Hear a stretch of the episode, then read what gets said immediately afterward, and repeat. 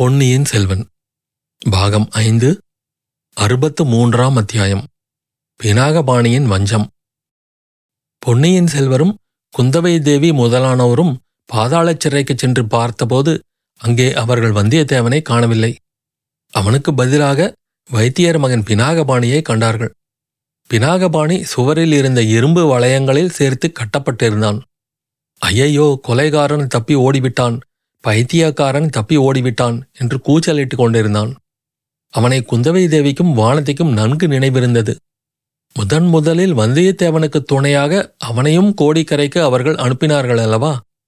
பினாகபாணியை விடுதலை செய்ய பண்ணி விசாரித்தபோது அவன் சற்று முன் அங்கு நடந்த நிகழ்ச்சிகளை சுருக்கமாக தெரியப்படுத்தினான். தப்பி ஓடிப்போனவர்களை விரைவாக தொடர்ந்து பிடிக்க வேண்டுமென்றும் ஆத்திரப்பட்டான். ஆனால் அவனுடைய வரலாற்றை கேட்டவர்கள் அது விஷயத்தில் அவ்வளவு ஆத்திரம் கொள்ளவில்லை. வந்தியத்தேவனுடைய சாமர்த்தியத்தை பற்றி மனதிற்குள் அவர்கள் மெச்சிக்கொண்டதுடன் அச்சமயம் அவன் தப்பி ஓடிப்போனதே ஒரு விதத்தில் நல்லது என்று எண்ணிக்கொண்டார்கள் மணிமேகலை தனது எண்ணத்தை வெளிப்படையாக தெரிவிக்கத் தொடங்கிய போது குந்தவை அவளை தடுத்து. தங்காய் பேசாமல் இரு. இது பெரிய ராஜாங்க விஷயம். பெண் பிள்ளைகளாகிய நமக்கு அதை பற்றி என்ன தெரியும்? உன் மனதில் இருப்பதை என்னிடம் தனியாகச் சொல்லு என்றாள். எல்லாரும் பாதாள சிறையின் வாசலில் வந்தபோது அங்கே சேனாதிபதி பெரிய வேளாரும் வந்து சேர்ந்தார். சிறையில் ஏதோ தவறு நடந்துவிட்டது என்ற செய்தி அவர் காதுக்கு அதற்குள் எட்டியிருந்தது. நடந்தவற்றை அறிந்தபோது சேனாதிபதியும் தப்பி ஓடியவர்களை பிடிப்பதில் அவ்வளவாக பரபரப்பு காட்டவில்லை. உண்மையில் அவருடைய மனதிற்குள்ளேயும் வந்தியத்தேவன் மீது சாட்டப்பட்டிருந்த குற்றத்தை பற்றி சிறிதும் நம்பிக்கை உண்டாகியிருக்கவில்லை. அருள்மொழிவர்மர் குந்தவை தேவி முதலியோர் வந்தியத்தேவனிடம் கொண்டிருந்த அபிமானத்தையும் அறிந்திருந்தார். ஆகையால் கோபம் கொள்வதற்கு பதிலாக வந்தியத்தேவனுடைய கெட்டிக்காரத்தனத்தை குறிப்பிட்டு சிரித்தார். அந்த வானர்குல வாலிபன் ரொம்ப சாமர்த்தியசாலி. இலங்கை மாதோட்ட சிறையிலிருந்தும் அவன் இப்படித்தான் ஒரு தடவை தந்திரமாக தப்பிச் சென்றான் என்றார். வைத்தியர் மகன் குறுக்கிட்டு ஐயா தப்பி ஓடியவர்களை தேடி பிடிக்க ஏற்பாடு செய்ய வேண்டாமா? என்றான். ஆஹா அவர்கள் எங்கே தப்பிச் சென்று விடப் போகிறார்கள்? இந்த கோட்டைக்குள்ளேதான் இருக்க வேண்டும் பார்த்து கொள்ளலாம் என்றார் சேனாதிபதி பெரியவேளார். பினாகபாணி ஆத்திரத்துடன் இல்லை இல்லை அந்த கொலைகாரனுக்கு சுரங்கப்பாதை தெரியும். அதன் வழியாக அவன் வெளியேறி போய்விடுவான் என்று அலறினான். சேனாதிபதி இதனால் கோபமடைந்து முட்டாளே நீ எனக்கு புத்தி சொல்ல முன்வந்து விட்டாயா? அவர்களை தப்பிச் செல்வதற்கு நீதானே காரணம். வேண்டுமென்றே அவர்களுடன் சேர்ந்து நீயே இந்த சூழ்ச்சி செய்தாயோ என்னமோ? இவனை பிடித்து மறுபடியும் பாதாள சிறையிலே போடுங்கள் என்று பக்கத்தில் நின்ற வீரர்களை பார்த்து கூறினார். விநாகபாணி நடுநடுங்கி போனான். இல்லை ஐயா சத்தியமாக நான் அவர்களுடைய சூழ்ச்சியில் சேர்ந்தவன் அல்ல. முதன் மந்திரி அனுப்பி நான் வந்தேன் என்று முறையிட்டான்.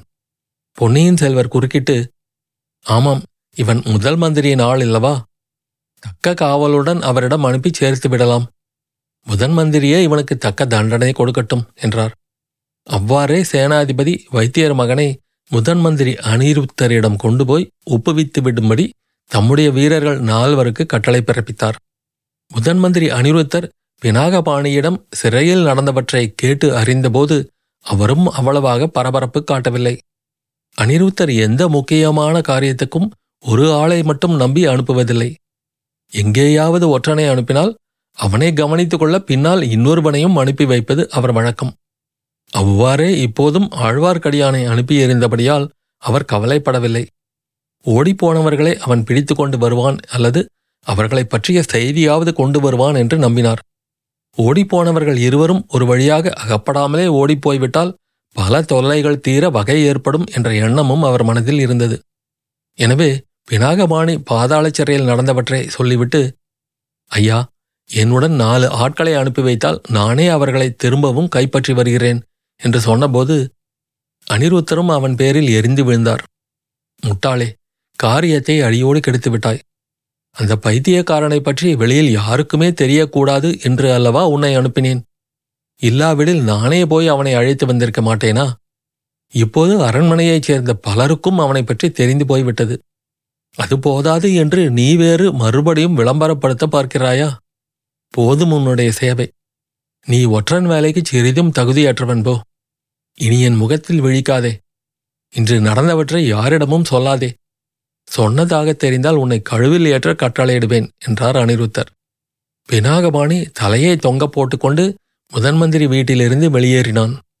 அவனுடைய உள்ளத்தில் ஆசாபங்கத்தினால் ஏற்பட்ட குரோதம் கொழுந்து விட்டு எறிந்தது அந்த குரோதமெல்லாம் வந்தியத்தேவன் மீது திரும்பியது. அவனாலேதான் தனக்கு எடுத்த காரியத்தில் தோல்வியும் அபகீர்த்தியும் உண்டாயின. சேனாதிபதியும் முதன் மந்திரியும் தன்னை கடிந்து கொள்ளவும் நேர்ந்தது. இவர்கள் எல்லோரும் அலட்சியமாயிருந்தால் இருந்துவிட்டு போகட்டும். வந்தியத்தேவனை கண்டுபிடித்து பழி வாங்கும் கடமை தன்னுடையது. பைத்தியக்காரன் தப்பி ஓடிப்போனாலும் போகட்டும். வந்தியத்தேவனை மட்டும் விட்டுவிடக்கூடாது கோடிக்கரைக்கு பிரயாணம் சென்ற நாளிலிருந்து தன்னுடைய விரோதி அவன். கடைசியாக இந்த பெரிய தீங்கை தனக்கு செய்திருக்கிறான். அவனை கண்டுபிடித்து பழி வாங்கியே தீர வேண்டும். இவ்வாறு பினாகபாணி தீர்மானித்துக் கொண்டு தஞ்சை கோட்டையை விட்டு வெளியேறினான். வந்தியத்தேவன் கோட்டைக்குள் இருக்க மாட்டான் என்றும் ரகசிய சுரங்கப்பாதை வழியாக போயிருப்பான் என்றும் அவன் உண்மையிலேயே நம்பினான். ஆனால் சுரங்கப்பாதை எங்கே இருக்கிறதென்றாவது அதன் வெளிவாசல் எங்கே திறக்கிறதென்றாவது அவனுக்கு தெரிந்திருக்கவில்லை. ஆயினும் கோட்டைச் சுவரில் எங்கேயோ ஓரிடத்தில் அந்த ரகசிய சுரங்கப்பாதையின் வெளிவாசற்படி இருக்கத்தான் வேண்டும். சுவர் ஓரமாக போய் சுற்றி பார்த்தால் ஒருவேளை கண்டுபிடித்தாலும் கண்டுபிடிக்கலாம். ஏன்? வந்தியத்தேவனும் பைத்தியக்காரனும் வெளியில் வரும்போது கையும் மெய்யுமாக அவர்களை பிடித்தாலும் பிடித்துவிடலாம். இத்தகைய எண்ணத்தினால் பினாகபாணி தஞ்சை கோட்டையின் வெளிப்புறத்தில் மதிலை ஒட்டி வடவாற்றின் அக்கறை வழியாக போய்க் கொண்டிருந்தான். மதில் சுவரை கவனமாக உற்று பார்த்து கொண்டே போனான். கொடும்பாளூர் வீரர்கள் சிலர் கையில் தீவர்த்தியுடன் அவ்வப்போது மதிலைச் சுற்றி போய்க் கொண்டிருந்தார்கள். வைத்தியர் மகனிடம் இன்னமும் அவன் முதன் மந்திரியின் ஆள் என்பதற்கு அடையாளமான இலச்சினை இருந்தது. ஆகையால் வீரர்கள் எதிர்ப்பட்டால் அவன் அவர்களிடமிருந்து சமாளித்து கொண்டு செல்ல முடியும். ஆயினும் அவன் எடுத்த காரியம் அதனால் தாமதமாகும்.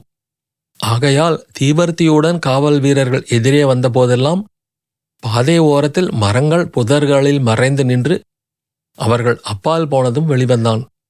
இப்படி அவன் ஒரு தடவை புதர்களில் மறைந்து கொண்டிருந்தபோது அவனுக்கு சற்று தூரத்தில் இன்னும் இருவர் ஒளிந்திருப்பதை பார்த்து திடுக்கிட்டான். அவர்களில் ஒருவன் கையில் வாள் இருந்தது. தீவர்த்தி வெளிச்சம் புதர்களின் வழியாக வந்து இரண்டொரு கிரணங்கள் அந்த வாளின் மீது பட்டபோது அது ஒளி வீசியது.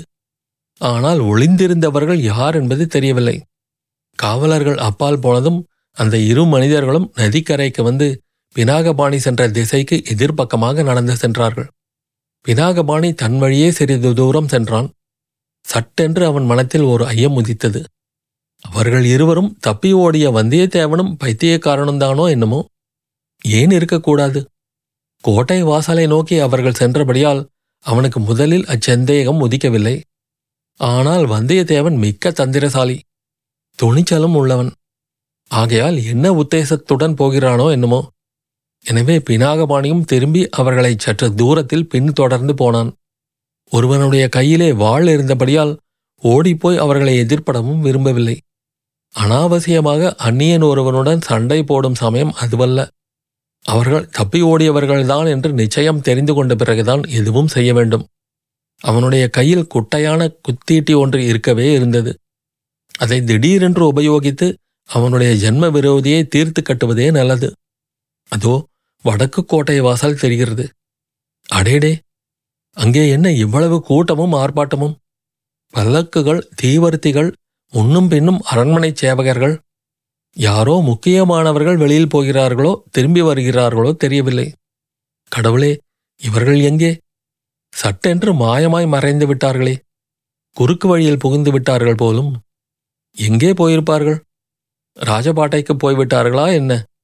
தப்பி ஓடிய கைதிகள் அவ்வளவு தைரியமாக ராஜபாட்டைக்கு சென்றிருக்க முடியுமா? இல்லாவிடில் எங்கே போயிருக்க முடியும்? சேந்தன் அமுதனுடைய நந்தவன குடிசை அங்கே சமீபத்தில் இருப்பது பினாகபாணிக்கு நினைவு வந்தது. முன்னொரு முறை வந்தியத்தேவன் அங்கே ஒளிந்திருந்தான் என்பதும் அவனுக்கு தெரிந்திருந்தது. ஆமாம் ஆமாம். அவர்கள் வந்தியத்தேவனும் பைத்தியக்காரனும் தான் சேந்தன் அமுதன் வீட்டுக்குத்தான் போகிறார்கள் போலும். அல்லது அந்த தந்திரசாலியான வந்தியத்தேவன் வேறு என்ன உத்தேசம் வைத்திருக்கிறானோ தெரியவில்லை. சேந்தன் அமுதனுடைய நந்தவனம் இருந்த திசையை நோக்கி பினாகபாணி சென்றான். இருட்டில் வழி கண்டுபிடித்துச் செல்வது அவ்வளவு சுலபமாயில்லை. தட்டுத் தடுமாறி நந்தவனத்தை அடைந்தபோது அங்கே சிவிகைகளும் காவலர்களும் இருப்பதைக் கண்டு வியந்தான். என்ன செய்வதென்று தெரியாமல் அவன் தயங்கி நின்றபோது சிவிகைகள் புறப்பட்டு விட்டன. காவலர்களும் பின்தொடர்ந்து சென்றார்கள். பினாகபாணி அந்த நந்தவனத்தில் நாலாபுறமும் உற்று பார்த்தான். ஒரு வேலியின் ஓரமாக இரண்டு குதிரைகளின் தலைகள் தெரிந்தன. வைத்தியர் மகனின் ஆர்வம் அதிகமாயிற்று. மெல்ல மெல்ல நடந்து குடிசையை அணுகினான். ஒரு மரத்தின் அடியில் இருவர் நின்று பேசிக் கொண்டிருப்பதைக் கண்டான். அவர்கள் தான் தேடி வந்த ஆசாமிகளாகத்தான் இருக்க வேண்டும். குதிரைகள் இரண்டு ஆயத்தமாக நிற்கின்றனவே அது எப்படி? அவர்கள் தப்பி ஓடுவதற்கு வேறு யாராவது பெரிய இடத்தைச் சேர்ந்தவர்கள் ரகசியமாக உதவி புரிகிறார்களா என்ன? அவர்களை தப்ப வைக்கும் சூழ்ச்சியில் ராஜ குடும்பத்தினரே சம்பந்தப்பட்டிருப்பார்களோ? அந்த பைத்தியக்காரன் தனக்கு ஏதோ ரகசியங்கள் தெரியும் என்பதாக அலறிக்கொண்டிருந்தானே அந்த ரகசியங்கள் வெளிப்படக்கூடாது என்பதற்காக ஒருவேளை இதெல்லாம் நடைபெறுகிறதோ? மரத்தின் பின்னால் மறைந்து நின்று பேசுகிறவர்கள் யார் என்று உற்று பார்த்தான். அவர்களில் ஒருவன் பைத்தியக்காரன்தான். சந்தேகமில்லை. அவனுடைய கம்மல் குரலை நன்றாக அடையாளம் கண்டுபிடிக்க முடிந்தது. அப்படியானால் இன்னொருவன் வந்தியத்தேவனாகத்தானே இருக்க வேண்டும்? ஆனால் அவன் மாதிரி தோன்றவில்லையே. இது என்ன அதிசயம்? இளவரசர் மதுராந்தகரைப் போல அல்லவா தோன்றுகிறது? தலையிலே இளவரசு கிரீடம் தோளில் பீதாம்பரம் கழுத்தில் முத்து மாலைகள் கைகளிலும் ஆபரணங்கள். மதுராந்தகருக்கும் இந்த பைத்தியக்காரனுக்கும் இடையில் என்ன அந்தரங்க பேச்சு இருக்க முடியும்? அது ஏதாவது இருந்துவிட்டு போகட்டும். தன்னுடைய ஜன்ம விரோதியான வந்தியத்தேவன் எங்கே? பக்கத்திலேதான் எங்கேயாவது இருக்க வேண்டும். சந்தேகமில்லை. கையிலே வாளுடன் நடந்தவன் அவனேதான். ஒருவேளை வேலி ஓரத்தில் குதிரைகளை பார்த்தோமே அவற்றில் ஒன்றின் மீது ஓடுவதற்கு ஆயத்தமாக உட்கார்ந்து கொண்டிருக்கிறானோ? பைத்தியக்காரன் வரவுக்காக காத்து கொண்டிருக்கிறானோ? ஆஹா அப்படித்தான் இருக்க வேண்டும். அவர்களை தப்பிச் செல்வதற்கு காரணமானவர் மதுராந்தகர்தான் போலும். மதுராந்தகருடைய தூண்டுதலினால்தான் வந்தியத்தேவன் கரிகாலரை கொன்றான் போலும். இப்போது அவர்கள் தப்பித்துக் கொண்டு புறப்படுவதற்கு முன்னால் பைத்தியக்காரனிடம் மதுராந்தகர் ஏதோ சொல்லி அனுப்புகிறார் போலும். கடவுளே இவையெல்லாம் மட்டும் உண்மையாக இருந்து தன்னால் அவற்றை உண்மை என்று நிரூபிக்கவும் முடியுமானால் இப்படியெல்லாம் பினாகபாணியின் கோணல் மூளை வேலை செய்தது. எல்லாவற்றுக்கும் குதிரைகளின் அருகில் போய் பார்ப்பது நல்லது. அங்கே ஒருவேளை வந்தியத்தேவன் தனியாக இருந்தால் தன் கையில் இருந்த குத்தியிட்டியினால் ஒரு கை பார்க்கலாம். பிற்பாடு இந்த பைத்தியக்காரனை பிடித்து பயமுறுத்தி உண்மையை அறியலாம். மதுராந்தகரும் பைத்தியக்காரனும் பேசிக்கொண்டு நின்ற மரத்துக்கு நேர் எதிரே வேலிக்கு அப்பால் குதிரைகள் நின்றன. அவர்களை தாண்டி கொண்டு அங்கே போக முடியாது. வழியில் தாமரை குளம் வேறு இருக்கிறது. ஆகையால் குடிசைக்கு பின்புறத்தை அடைந்து அங்கே வேலியை தாண்டி போய் குதிரைகள் நின்ற இடத்தைச் சேர்வதுதான் நல்லது. பினாகபாணி அவ்வாறே சென்று குடிசையின் பின்புறத்தை அடைந்தபோது அவனுடைய காதில் சேந்தனமுதன் குரலும் பூங்குழலியின் குரலும் வீழ்ந்தன. பூங்குழலியின் மீது கோடிக்கரையில் முதன் முதலாக அவளை சந்தித்த போதே பினாகபாணி மோகம் கொண்டிருந்தான். அவள் காரணமாகவே வந்தியத்தேவன் மீது அவனுடைய குரோதம் அதிகமாயிற்று. பிற்பாடு அவன் மந்தாகினியை கைப்பற்றி கொண்டு வரப்போனபோது சேந்தன் அமுதனுக்கும் பூங்குழலிக்கும் ஏற்பட்டிருந்த நட்புரிமையை தெரிந்து கொண்டு மனம் புழுங்கினான். சேந்தன் அமுதன் மீதும் அவனுக்கு குரோதம் உண்டாகியிருந்தது. இப்போது சேந்தன் அமுதனும் பூங்குழலியும் மகிழ்ச்சி ததும்பிய மலர்ந்த முகங்களுடன் சல்லாபமாக பேசிக் கொண்டிருந்ததை பினாகபாணி குடிசையின் சிறு பலகணி வழியாக பார்த்தான். சேந்தன் அமுதன் மீது அவன் குரோதம் கொழுந்துவிட்டு எரிந்தது. இன்னும் சிறிது அருகில் சென்று அவர்களுடைய பேச்சை காது கொடுத்து கேட்டான். கல்யாணம் செய்து கொண்டு கோடிக்கரை செல்வது பற்றிய அவர்கள் பேச்சு அவன் காதில் விழுந்தது. கலகலவென்று அவர்கள் இருவரும் சேர்ந்து சிரித்த ஒலி அவனுடைய குரோத கனலை பொங்கி எழச் செய்தது. சீச்சி கடைசியில் இந்த ஊமை பூக்காரியின் மகனா பூங்குழலியை அடையப் போகிறான். அந்த எண்ணத்தை பினாகபாணியினால் சகிக்கவே முடியவில்லை. வந்தியத்தேவனையும் பைத்தியக்காரனையும் அவர்களை பிடிக்கும் உத்தேசத்தையும் அச்சமயம் அடியோடு மறந்துவிட்டான். முதலில் இந்த தேவாரம் பாடும் சேந்தன் அமுதனை இந்த மண்ணுலகிலிருந்து அனுப்பிவிட வேண்டும். மற்ற காரியங்களையெல்லாம் பிற்பாடு பார்த்து கொள்ளலாம். இவ்விதம் முடிவு செய்து பலகணிக்கு வெளியே சற்று ஓரமாக நின்று குத்தீட்டியை சேந்தன் அமுதன் மேல் எரிய குறிபார்த்தான் தற்செயலாக அந்த ஈட்டியையும் அதை ஏந்திய கையையும் மட்டும் பார்த்துவிட்ட பூங்குழலி வீல் என்று கூச்சலிட்டாள்.